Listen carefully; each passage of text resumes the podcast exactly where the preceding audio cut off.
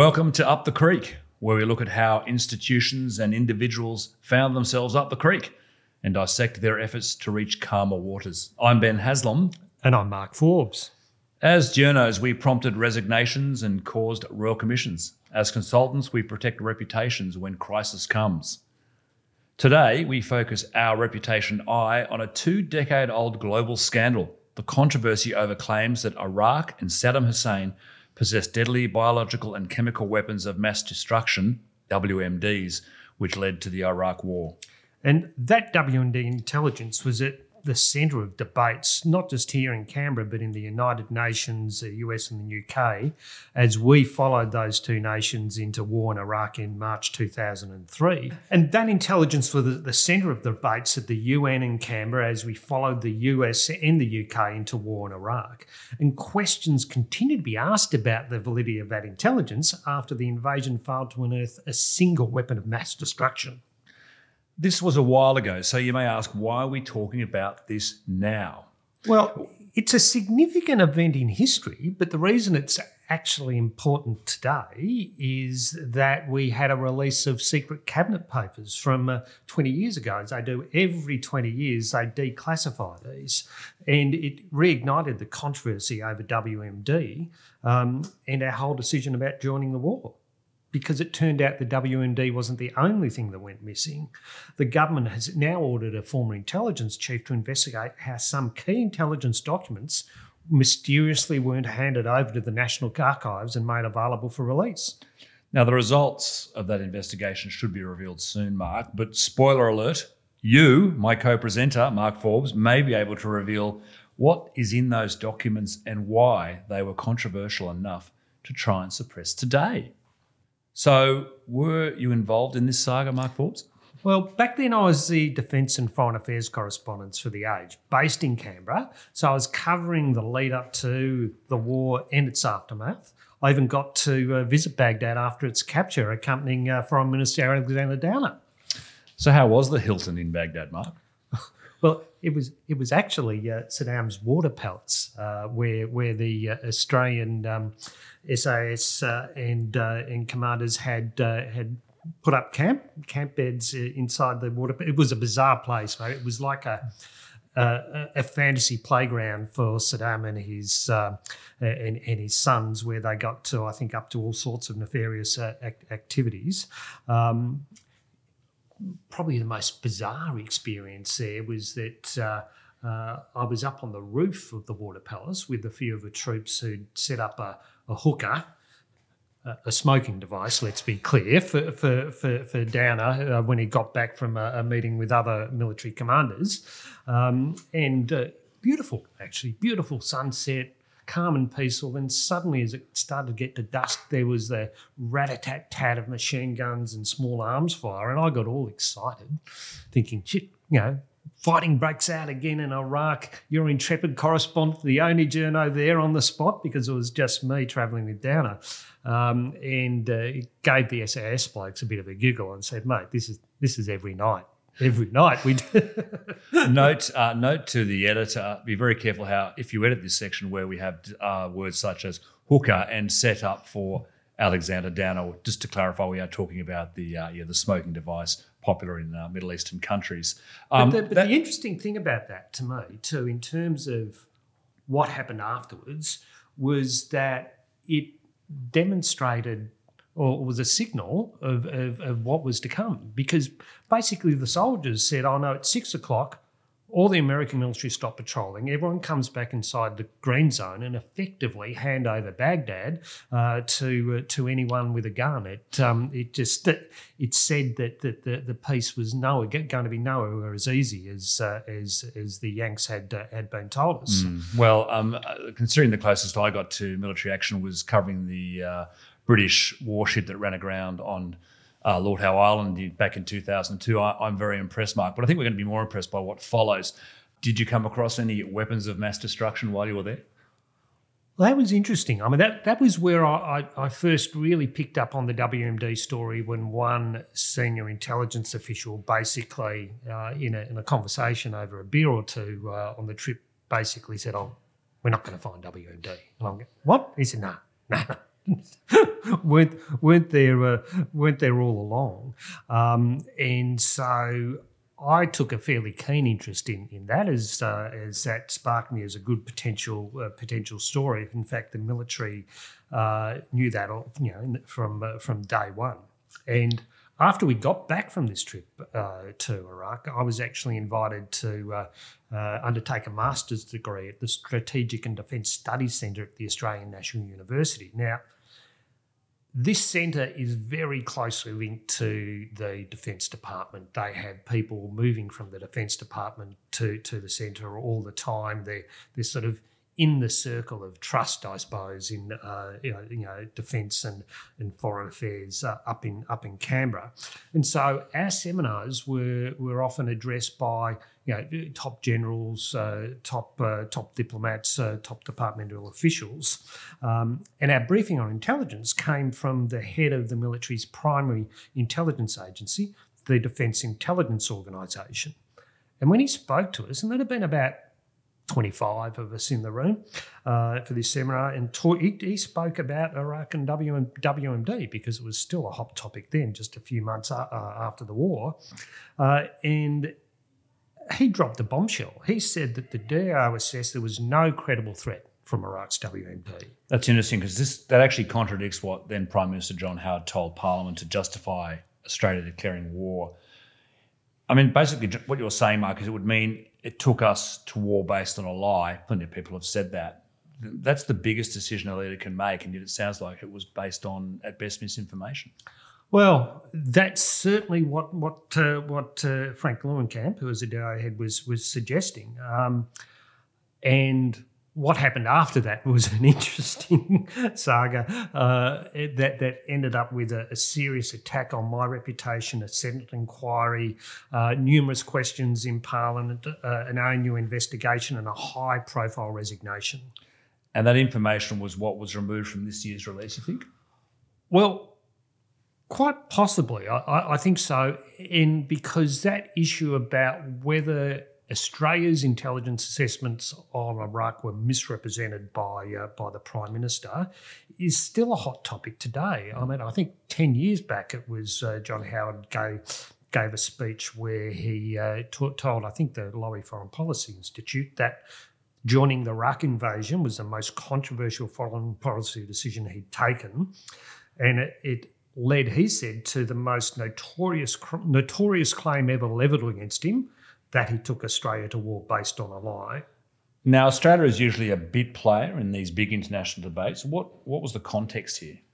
Yeah, well, to take one step back, I mean, the issue of Iraq and terrorism and weapons of mass destruction, they all loomed large after the Sept- September 11 attack on New York's World Trade Center in 2001.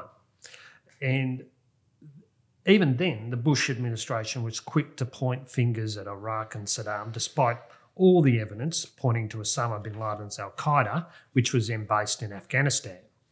So I think George Bush Jr. felt his father should have finished the job and uh, disposed of Saddam Hussein in the earlier first Gulf War, as it's known, when the, uh, the US and the Allies went in to help liberate Kuwait, which had been invaded by the Iraqis. The US wanted to bolster its allies in the Middle East and remove an enemy. Yeah, but but First off, insensibly, the US and Australia invaded Afghanistan mm. to destroy Al Qaeda and to find Osama bin Laden. Well, try and find him. They actually nabbed him in Pakistan some years later. Yeah. Um, they toppled the Taliban, uh, but Bush and people in his administration continued to, continued to push hard for international support to invade Iraq. Now, this was a bit tricky because they couldn't find any smoking gun linking uh, Saddam to September 11 because there wasn't one. um, and so they turned to the threat of weapons of mass destruction and potential future chemical or, or biological attacks as a justification because Saddam had, in years past, Mm. used chemical weapons uh, primarily against on the Kurds. Yeah, on the Kurds. Yeah, yeah. that's right. So the US wanted international support for its invasion, so it needed to demonstrate a threat to the rest of the world from Iraq. Yeah. And so they turned to intelligence reports to say that uh, these reports detailed Iraq's WMD efforts um, and suggesting that this presented a real threat given the growth in terrorism and the, the, the global instability after September 11 that you know countries like Australia and the US and the UK could have you know dirty bombs, nuclear bombs, you know chemical weapons uh, uh, used to attack their uh, their population. Trouble was this intelligence looked a bit thin. Mm. Uh, and uh, there began to be some fairly voluble question questions raised about it, even within the intelligence community, and it became a big issue what Australian intelligence was actually saying about these claims. Mm. I mean, of course, you've got to remember that it was kind of across party lines in a way, because Tony Blair, British Labor Prime Minister, I think to this day is a great defender of the invasion of Iraq, despite the fact um, that there was a lot of doubt at the time about WMDs. Yep. And and and Howard, when making the justification to to to you know go to war, basically told Parliament pretty clearly we're going in to join this so-called coalition of the willing mm. to dis- disarm Iraq's WMDs. Um, he said that the intelligence analysis tells us Saddam Hussein, and I'm giving a quote here, considers these weapons programs to be essential, and Iraq continued Iraq's continued possession and pursuit of weapons of mass destruction represents a real and unacceptable threat. Um, problem was, as we now know, when the coalition of the winning willing quickly overran Iraq, there were no weapons of mass destruction to be found. Yet the head of military intelligence told your ANU seminar they knew that from day one. Yes, yes and I was pretty stunned to hear it. So, of course, as a, as a journo, and, and the the the, uh, the man concerned, Frank Lewincamp, knew I was a journo. We'd, we'd uh, met each other before. Um, uh, told us that while Iraq had had chemical weapons some years before, it had destroyed its WMD capabilities. And if they held any weapons, they were likely to be fragile, degraded, uh, and remnants from that 1990-91 uh, Gulf War. Mm. Um, and so I stuck my hand up and said, so could that justify an invasion of Iraq? And he just said, no. well, did you tell the Prime Minister that, Frank? And he went, yes. Um, no pun intended, but didn't he realise that this was a fairly explosive thing to say to a journalist?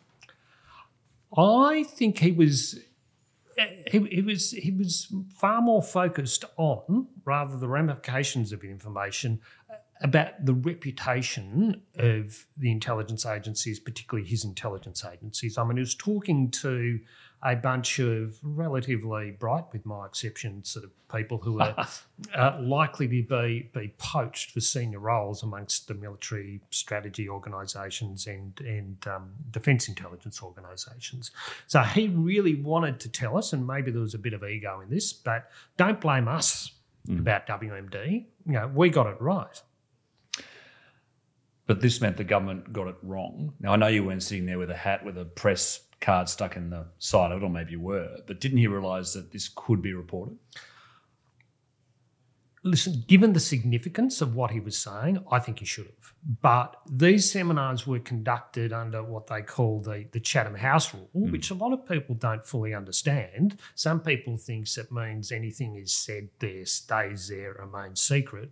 But that rule, which is based on uh, the uh, uh, originated from the, the, actual Chatham House in London, um, states that comments can be reported as long as the speaker and the meeting are not identified.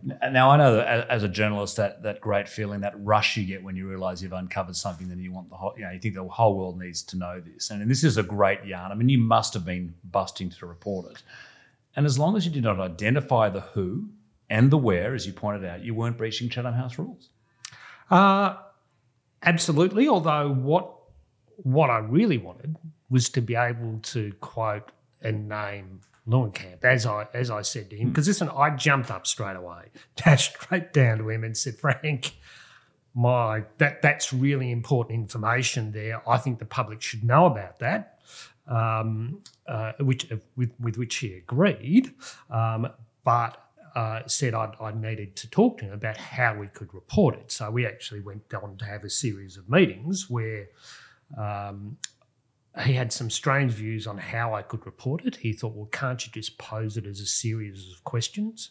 Wouldn't you think that Australia's military intelligence would have realised there was no WMD in Iraq? And I'm going, mate, what's significant about that is that you're saying it and you head up that organisation. Mm. I suggested that we put the you know the notes and the detail of what he told at that seminar to one side and simply sit down and do an on the record interview and just say what he was willing to say uh, on that topic and then I could publish that. Now we he still didn't want to be named mm. and so uh, eventually I went back and said listen I think this information's in the public interest it really needs to be reported I am going to use, under the Chatham House rule, the information that you provided. I'm not going to identify you. I'm simply going to quote you as a senior intelligence source.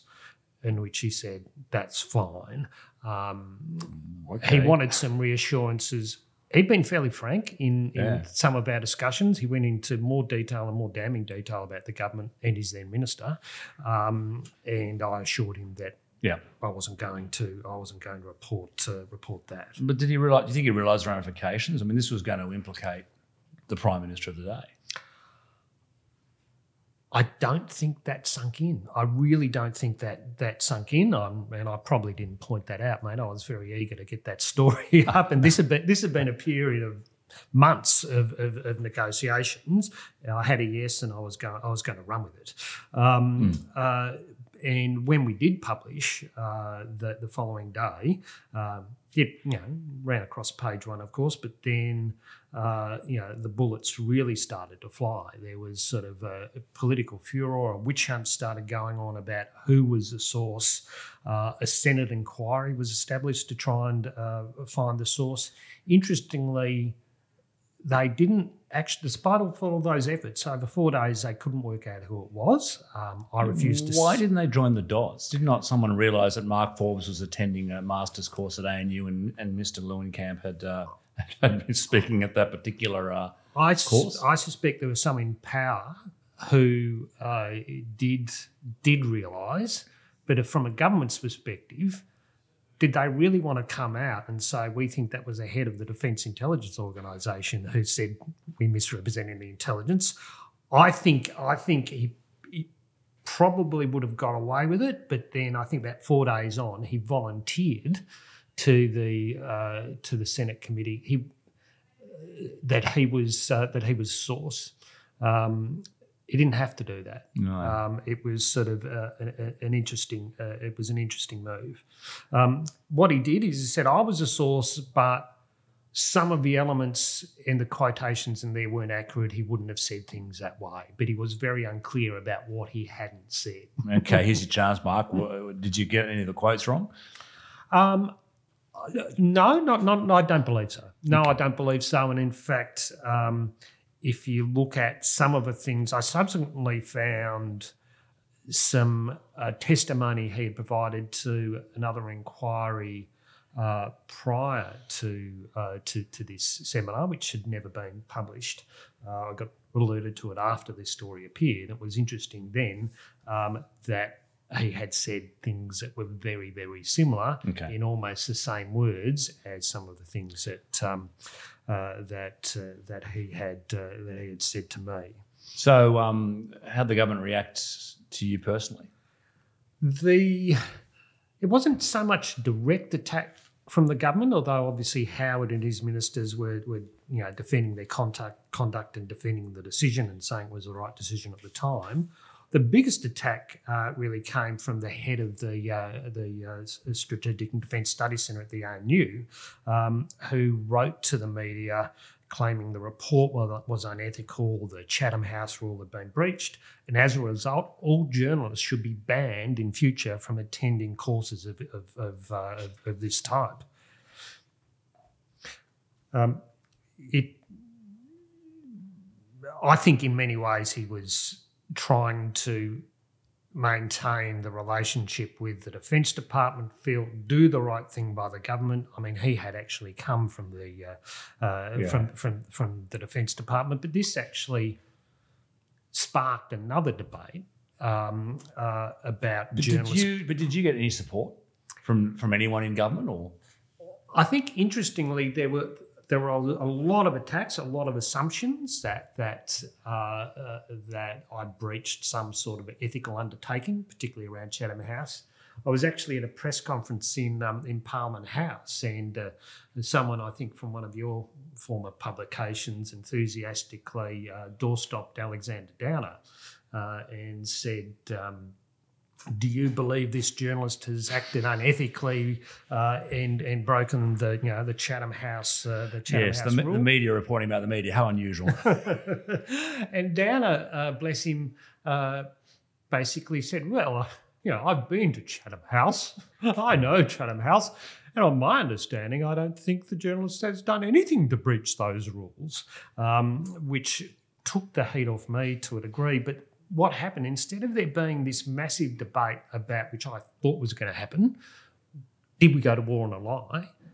The the bulk of the stories were about journalism, ethics, confidentiality of sources, uh, and, and so on. It actually quite. Um, I, it was interesting. I got a few days later I got a call from the vice chancellor of the Australian National University. He says, "We really want to stop all this publicity. It looks really bad for us. We don't want to be seen as saying journalists shouldn't shouldn't uh, you know attend uh, attend courses and so on." Um, uh, and I did point out, mate, that it was.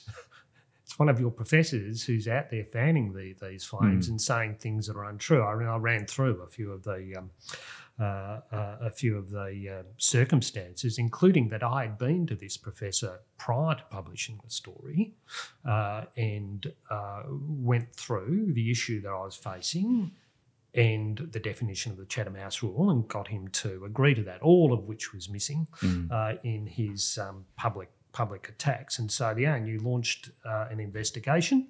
Um, in the end, they um, they exonerated me, and I was invited to continue uh, to complete my masters.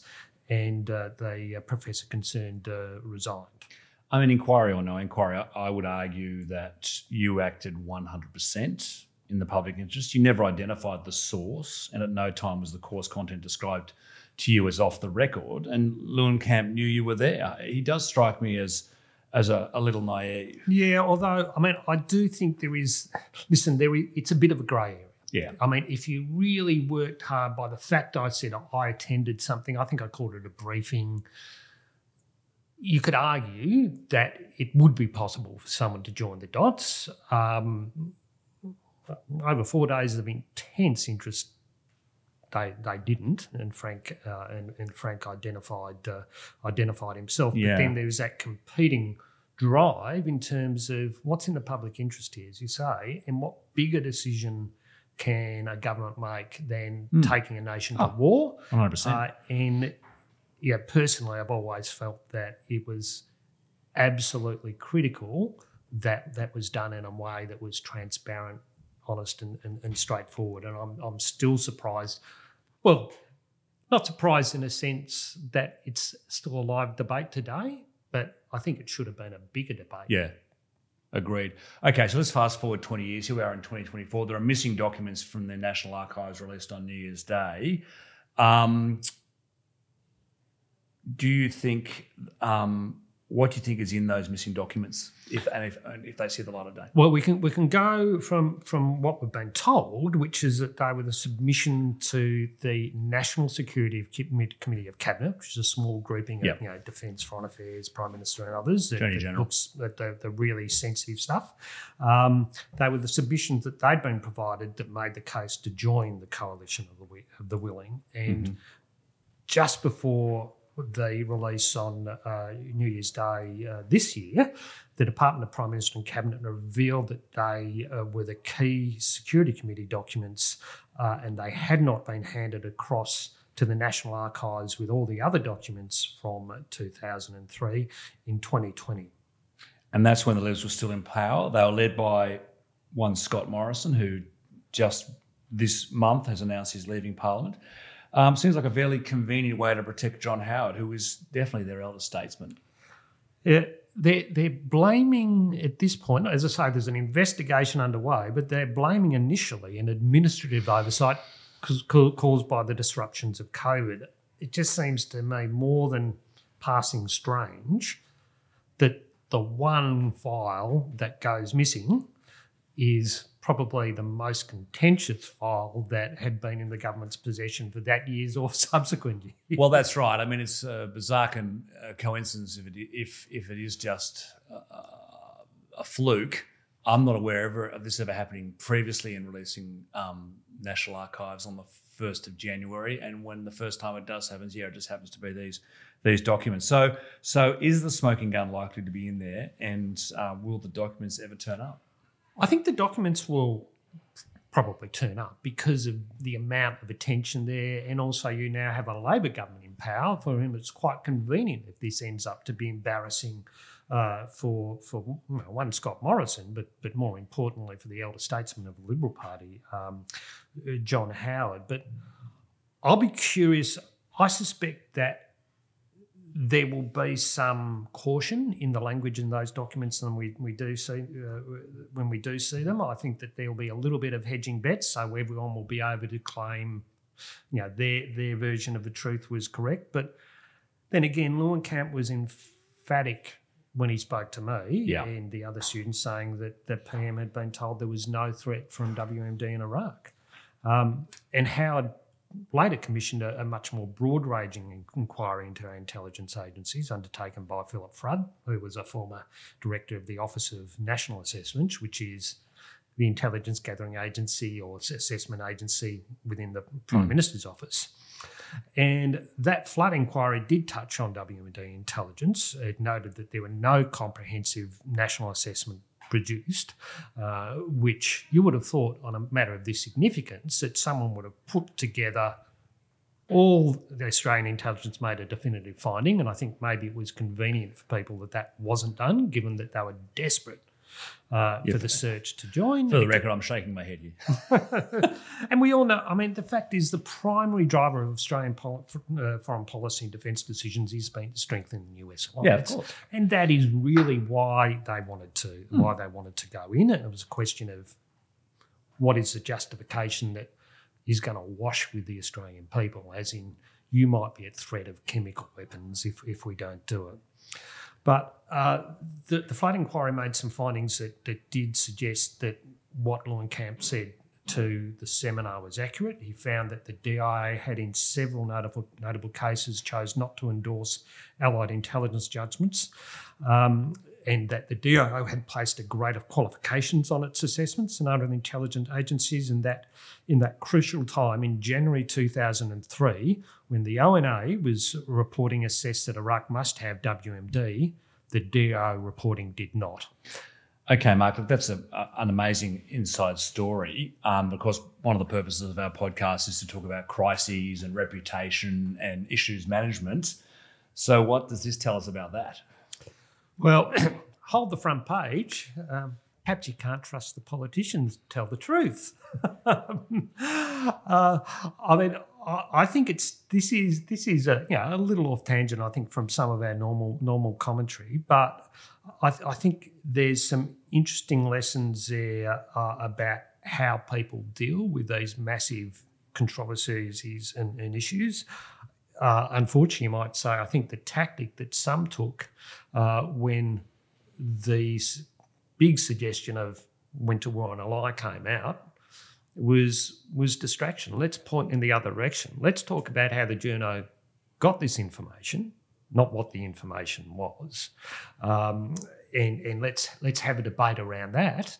Um, and we'll just hope that that other issue will will put a few doubts and question marks over it, and that it disappears, and we don't actually have to uh, address it. So I think it says something uh, about the potential effectiveness of deflection and, and distraction. Yeah. The lesson for me is that there were massive consequences of this. I mean, there's obviously consequences for the for the reputations potentially of the politicians involved, the reputations of the various intelligence agencies for being politically compromised, and that was definitely seen to be the case in both the US and the UK.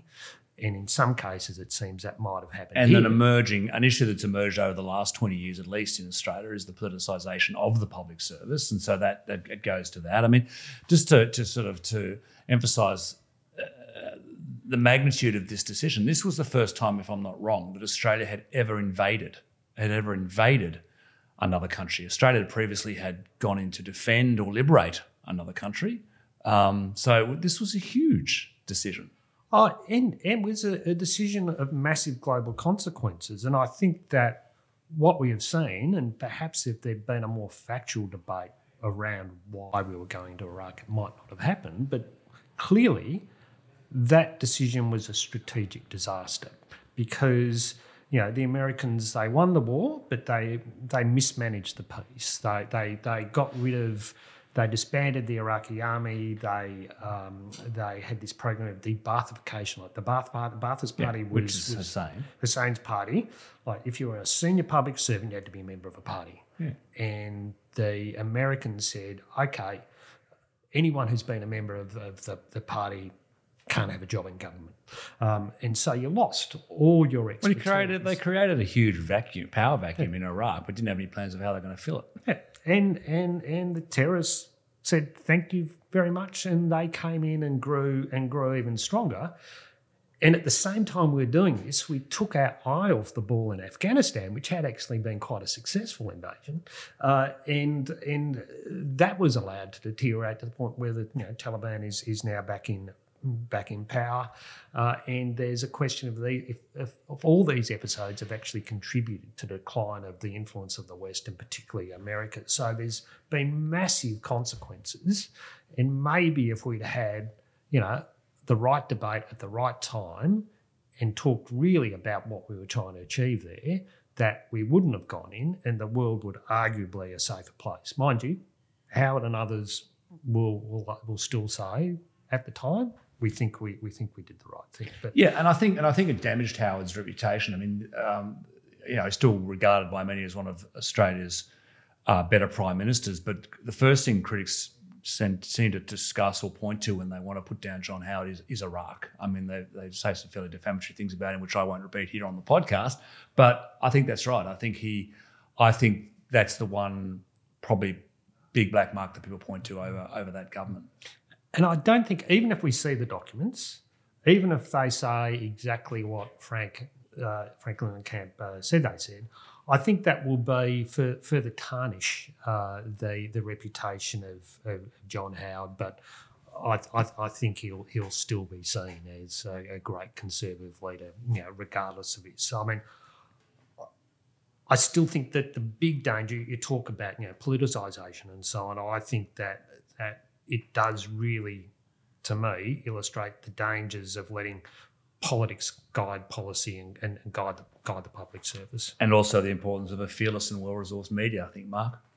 I couldn't have said it better myself, Ben. Um, Mark, that was fantastic. Thank you very much. I mean, I was down in Canberra in the press gallery um, when 9-11 happened, so uh, I remember this very, very well, and, and and I remember you being in the news for um, for this episode.